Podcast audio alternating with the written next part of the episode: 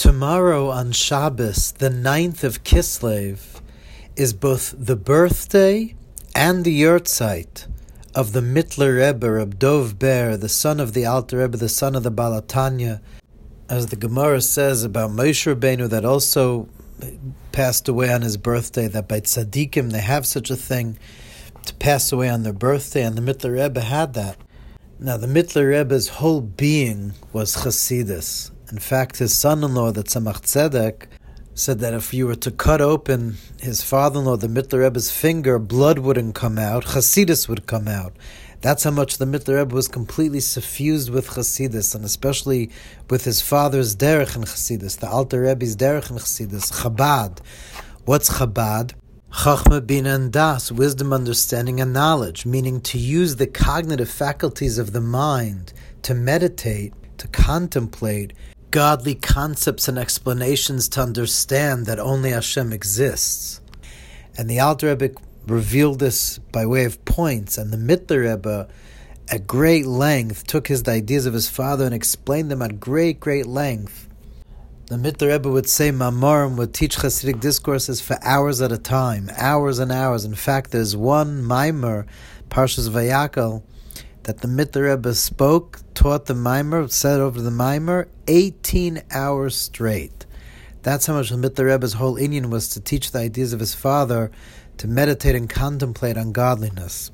Now, one of the Sefarim, one of the books of the Mittler Rebbe is known as Shar Hayichud, the Gate of the Unity, in which he actually goes down the whole Seder Shtalshlas Oilamus, the whole order of the downchaining of worlds from God's infinite light, and the Tzimtzum, the concealment of the light, and the Kav, and all the worlds, Adam Kadmon, Natsilas, all the worlds to go through each step of how the worlds downchain in order for a person to be able to meditate and feel and understand how all those details are completely unified within Hashem's infinite being the Sefer explains step by step, level by level, the whole the whole order of how Hashem brought about worlds to understand how those worlds are unified still with Hashem. Now, in the fourth chapter of the Sefer, the Mittler Rebbe talks about the difference between meditating, contemplating a general meditation and contemplation, or a specific meditation and contemplation. Specific meditation and contemplation is to get into the specifics of every single world, all the different spheres, all different levels. What's the difference between Atik and Arich and Atzilus and Bria, Tzira, every single detail. Again, the purpose being that the mind should be preoccupied with meditating on godliness and thereby lose oneself within that consciousness of God.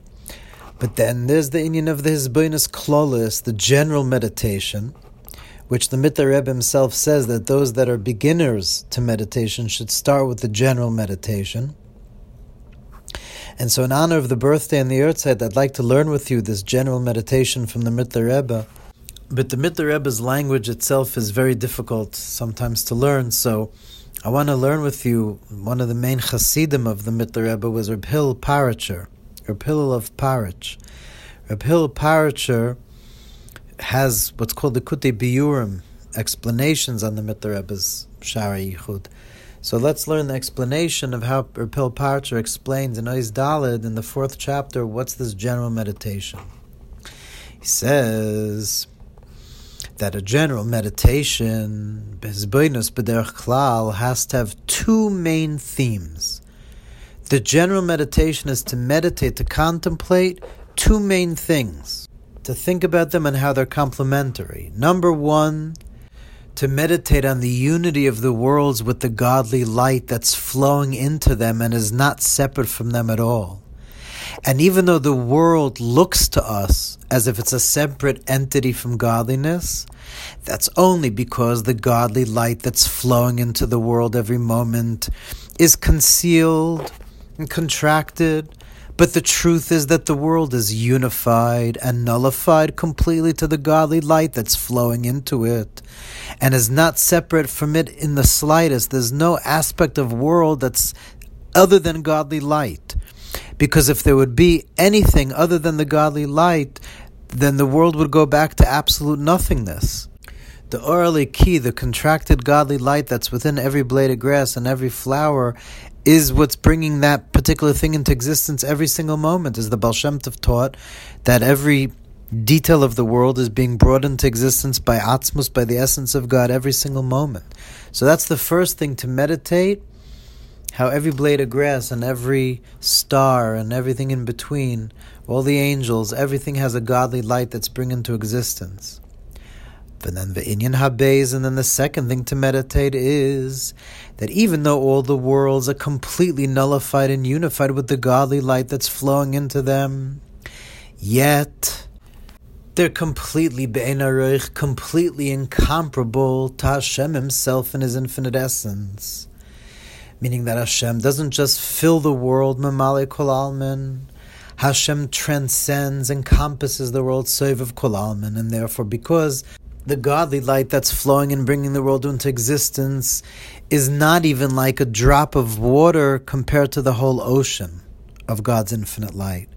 Imagine taking your finger into the ocean and taking out one drop. How much of the ocean do you have in your finger? That's how much, so to speak, quantitatively and qualitatively, of godliness is the light that's bringing all the worlds into existence. And Rapil continues that by meditating on these two points together, what becomes completely solidified in the mind is the true pure emuna of a Jew, which is the emuna hamitis hamushreshes betoich nekudus levavam, which is the true emuna, which is rooted in the deepest point of our hearts, of a Jew's heart and it becomes revealed in its truth in the mind when one has these meditations. And what's that emuna that becomes revealed in the mind through these meditations? How God is being mashgiach bashgacha pratis, he's looking at and paying attention to from the highest levels of deep, the highest worlds until the lowest levels, inanimate matter. That God is paying attention to every rock specifically, every pebble. And through paying attention to them, that's what creates them. It's the God's mind that then becomes the God's speech that brings into existence. And so, by meditating on this first point, the unity of the worlds with godly light, of Mamali Kol Alman, one strengthens one's belief that God is paying attention to every detail all the time. And the second point, by meditating how all the light in all the world is just a teeny drop of God's infinite light, that strengthens the belief. How even though God is paying attention to every blade of grass, He doesn't change at all. He infinitely transcends everything. And that infinite transcendent light is right here. We're within it. We're just a drop within the ocean of God's infinite transcendent light. And so meditating on the Soiv of Kolalman, on the infinite light of Hashem, how we're within that, that brings the ultimate yira, the ultimate awe of knowing Shivisi Hashem Lenegdi Tomid that was standing before God. But as Reb Hillel Paritcher says, that's according to Nigla, according to the revealed aspect of Torah, that we're standing before the King. According to Chasidus, we're within God.